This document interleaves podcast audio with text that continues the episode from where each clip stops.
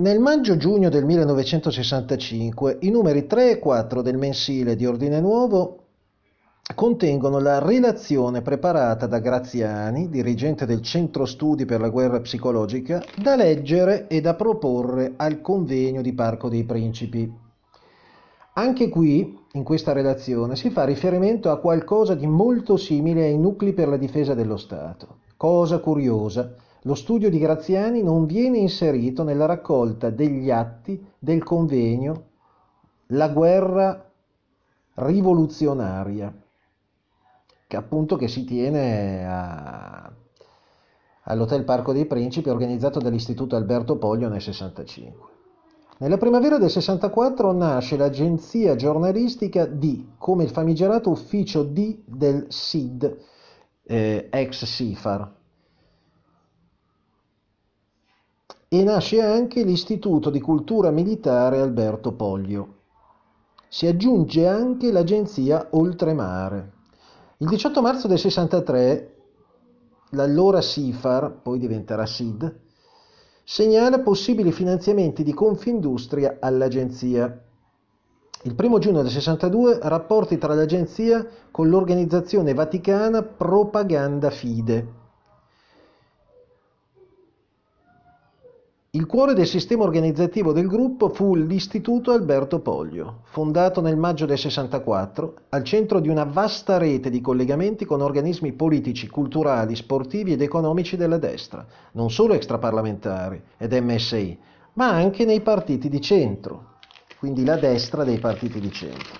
Diciamo tutto il mondo conservatore e ultraconservatore. L'Istituto Poglio cessa la sua attività a fine 66 Cosa strana, visto che i finanziamenti di SID, ex SIFAR e Confindustria continuano. C'è da dire che i rapporti tra Ordine Nuovo e le gerarchie militari non erano, eh, come dire, lisci come l'olio, bensì di reciproca strumentalizzazione. Forse alla base della chiusura del Poglio ci fu il libro Le mani rosse sulle forze armate, che aveva visto la collaborazione del generale Aloia e Ordine Nuovo nella persona soprattutto di Pino Rauti di questo ne avevamo già parlato. Questo libro rendeva inopportunamente pubblico un conflitto interno ai militari avvenuto tra il 63, 64 e 65 e trattava della collaborazione civili e militari di destra che per gli interessati e dei loro referenti nella Nato era meglio tenere segreta. E qui eh, i loro referenti nella Nato sono praticamente i rappresentanti istituzionali eh, che fanno riferimento alla destra americana, insomma. Nel 66 la Ginterpress forma il più cospicuo raggruppamento dell'estrema destra europea attraverso la sua emanazione Ordre et Tradition che Kostas Plevris, capo del movimento, del movimento greco, greco 4 agosto, definì il nucleo duro dell'internazionale nera. Sono in un qualche modo i gruppi eh, che alla, a metà 63 erano coinvolti, furono coinvolti anche nell'assassinio di cui abbiamo accennato eh, diversi capitoli fa del capo dell'opposizione socialista greca Gregoris Lambrakis, ucciso da un comando di estrema destra subito dopo aver tenuto un discorso, eh, credo a Salonicco. Ordre e Tradition si caratterizzava per l'oltranzismo atlantico e si collocò, come l'OAS e come la Ginter e come l'anti-bolshevik Bloc of the Nation, fra anticomunismo bianco ed, ed internazionale nera. Ordre e Tradition fu un vero e proprio servizio segreto parallelo per i lavori sporchi che i servizi ufficiali esternalizzavano cosiddette azioni in appalto che sono arrivate fino ai giorni nostri attraverso appunto il Secret Team. Una di queste azioni fu l'assassinio il 13 febbraio del 65 dell'ex generale portoghese antifascista Umberto Delgado. A Roma, negli ultimi giorni del gennaio 68, si incontrano dopo lunghe trattative Rauti e Guerin Serac, capo della Ginterpress. Eh, la fonte Aristo dice Serac ha insistito per conoscere l'orientamento di Ordine Nuovo in relazione alla politica americana nel mondo e vuole sapere se Ordine Nuovo sarebbe stata disposta a sostenere quella politica e le scelte degli Stati Uniti. Serac, durante l'incontro, informa Rauti che gli Stati Uniti stanno organizzando per aprile un incontro ad Atene di vari rappresentanti europei in accordo con il governo dei colonnelli. La fonte Aristo assistette ai colloqui, la fonte Aristo attestava l'esistenza di rapporti tra Ginter Press e il senatore Barry Goldwater negli Stati Uniti, uno dei maggiori rappresentanti dell'estrema destra e della destra del Partito Repubblicano. E indica anche disposizioni e mezzi finanziari per le attività di Ginter Press in Africa che giungevano a Lisbona dagli Stati Uniti. Dietro tutto, in sostanza, c'era la destra militare industriale americana, che come sempre gestiva senza intoppi la politica estera degli Stati Uniti. Ora che la spinta kennediana si era ormai smorzata, questa destra si era completamente riappropriata della macchina politico-militare ed economica statunitense. I due presidenti che resero vani i progetti di Kennedy e quindi aprirono le porte di nuovo a questi gruppi furono ovviamente Lyndon Baines Johnson e Richard Nixon. Il 1969 non si apre bene per l'MSI. A gennaio un gruppo di 20 militanti napoletani fuoriesce per aderire ad Ordine Nuovo. L'esecutivo MSI poco dopo decide la sostituzione di alcuni segretari provinciali che si sono resi responsabili di complicità con elementi ostili al partito, dirigenti missini che hanno avuto numerosi contatti col principe borghese e che avrebbero assicurato la loro collaborazione al fronte nazionale. Circolare del raggruppamento giovanile studenti e lavoratori dell'MSI, 25 aprile, dice Fate attenzione agli estremisti dell'ultima ora, agli anticomunisti del Ministero dell'Interno, ai ciarlatani in cerca di incassi. Lettera della Direzione Generale di Polizia ai questori di varie città italiane il 27 settembre del 69. L'avvocato Mario Bezzicheri cerca di promuovere per il 25 ottobre successivo una riunione nazionale dell'area di estrema destra per varare un patto di unità d'azione. È probabile che Bezzingheri agisca per conto di Almirante per preparare il terreno a una riunificazione. Interessante scorrere l'elenco dei nomi accluso alla lista, alla nota. Spicca il nome del belga Thierry Hart, coordinazione di Jeune Europa. Compaiono inoltre i nomi dei maggiori dirigenti di quasi tutti i gruppi della destra extraparlamentare, Borghese e Rauti in testa, e quello del generale Mastragostino. Nota di Aristo. 14 gennaio 69. Mastragostino e Almirante si incontrano agli inizi dell'anno per confederare i vari movimenti combattentistici ed arma. Avanguardia Nazionale in quel momento è in via di ricostituzione, tuttavia essa non, non è presente agli incontri. Sembra che si voglia tenere delle chiaie fuori dal progetto di riaggregazione. Ordine Nuovo attraversa allo stesso momento una fase di dibattito interno. Il 18 aprile del 69, alla riunione a Padova dell'Istituto Configliachi, Rauti decide di rientrare nell'MSI, come abbiamo già detto. Il 12 giugno, a Messina, Rauti, durante una riunione di Ordine Nuovo, esorta a tenersi pronti con rigorosa disciplina ad intervenire nel caso di certi sviluppi della situazione politica italiana il partito, il pentito Vinci Guerra, fa risalire la decisione di Rauti di rientrare nell'MSI al direttivo nazionale di Ordine Nuovo a metà ottobre del 69, dove Rauti dice è ora di aprire l'ombrello. Vi ricordate l'ombrello di Dallas? È sorprendente come Almirante riesca a ottenere il rientro di Ordine Nuovo solo poche settimane dopo la sua elezione. E qui è interessante quello che aveva detto Romualdi cioè pare davvero che gli Stati Uniti, la destra statunitense, a maggior ragione con Nixon al potere, abbia in un qualche modo patrocinato questa unificazione. Sembra che qualcosa o qualcuno appunto abbia obbligato Rauti a rientrare nell'MSI di Almirante a prezzo di una scissione in ordine nuovo. Graziani fonda il movimento politico Ordine Nuovo. È ipotizzabile che gli ambienti esterni che avevano voluto Almirante alla guida dell'MSI, cioè la destra americana, e avevano reclutato Rauti nella Nato, lo avessero obbligato a rientrare nel partito.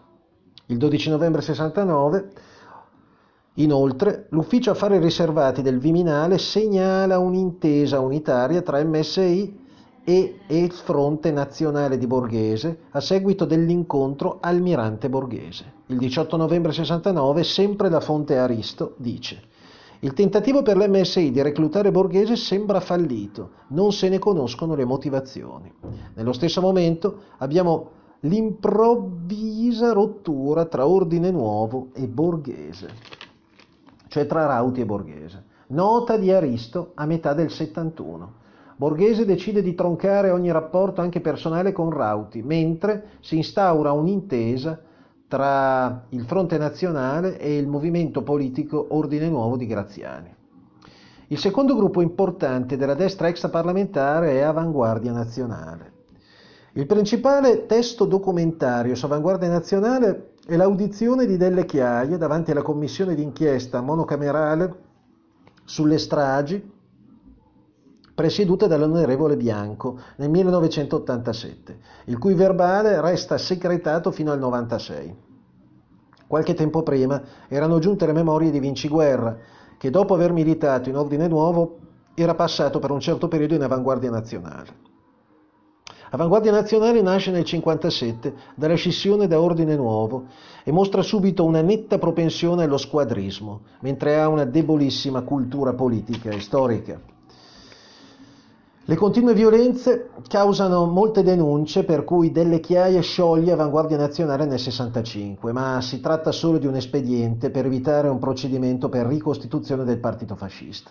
Il gruppo dirigente resta coeso continuando ad operare clandestinamente e stando riparato nelle file dell'MSI, dove opera sia nella corrente di Almirante che in quella di Romualdi, continuando ad avere una struttura coperta che progetta attentati, addestramento in campi paramilitari ad esempio, da notare il parallelismo con i fascisti e gli anticastristi negli Stati Uniti.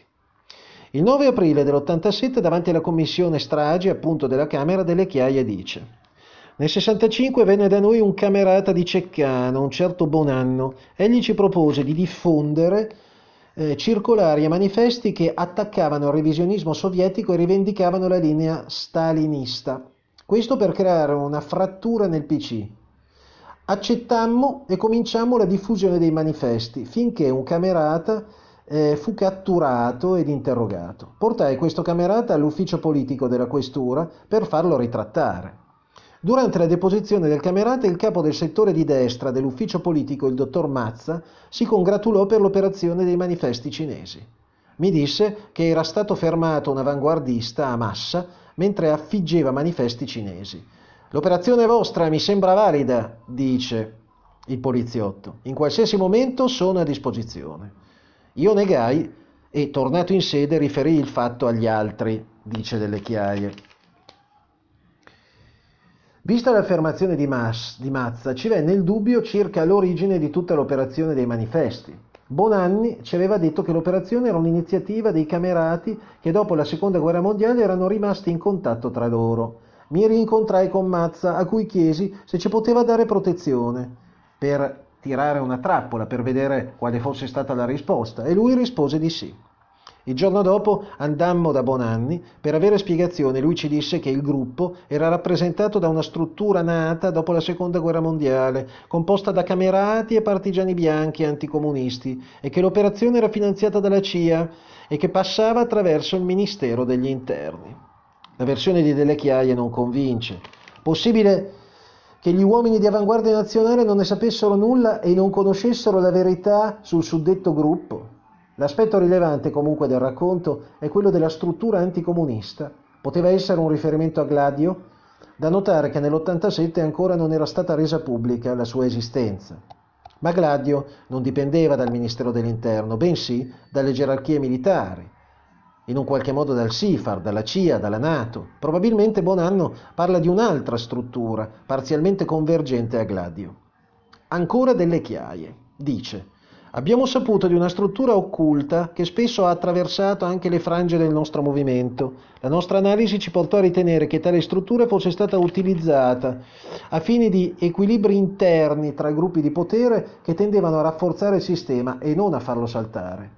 Quando parlo di struttura non parlo di qualcosa di organico e omogeneo, ma di comportamenti, di compartimenti utilizzati di volta in volta in funzione di tenere destra e sinistra lontane dal potere. Cosa ci dice delle chiaie tra le righe? La struttura è costituita da partigiani bianchi e fascisti in funzione anticomunista. Ci sono diversi comparti impermeabili. La struttura consente di mobilitare di volta in volta il compartimento idoneo a una tale azione. È finanziata dalla CIA ed è coordinata dal Ministro degli Interni. È occulta è nata per scopi esterni e si è trasformata in funzione di scontri di potere interni. La struttura infiltra la destra e avanguardia nazionale. Delle Chiaie ha sostenuto di essere stato strumentalizzato da una filiera che, passando per Federico Umberto D'Amato dell'Ufficio Affari Riservati, arrivava a Rumore Andreotti, la destra e l'anello di cui poi parleremo. Delle Chiaie dunque vittima inconsapevole del Ministero dell'Interno e della destra DC? In realtà ha trovato largo spazio negli ambienti di destra la tesi contraria, e cioè delle chiaie, uomo pienamente integrato nella struttura di comando che portava alla DC e, do, e agli affaristi collegati ad essa. Sostenitori di tale accusa erano Almirante e Pisanò, che era il direttore di Candido, e Pozzan, membro di Ordine Nuovo, nonché Freda, pesantemente invischiati nell'organizzazione della strage di Piazza Fontana. Il senatore dell'MSI Nencioni, in un intervento al Senato nell'ottobre del 74, dichiarò che Avanguardia Nazionale era sempre stata gestita dal Ministero dell'Interno. Nota dell'Ufficio Affari Riservati dell'11 ottobre 74. Dice, Romualdi sta cercando di coalizzare alcuni giovani e fino ai 40 anni col preciso scopo di eliminare la candidatura di Tedeschi quale prossimo segretario MSI. Le voci che circolano su finanziamenti di enti dello Stato o di partito ai gruppi extraparlamentari di destra vengono proprio dai camerati di Romualdi, i quali, d'accordo con Romualdi stesso, penserebbero di indire tra qualche settimana una conferenza stampa a Roma promossa da Avanguardia Nazionale.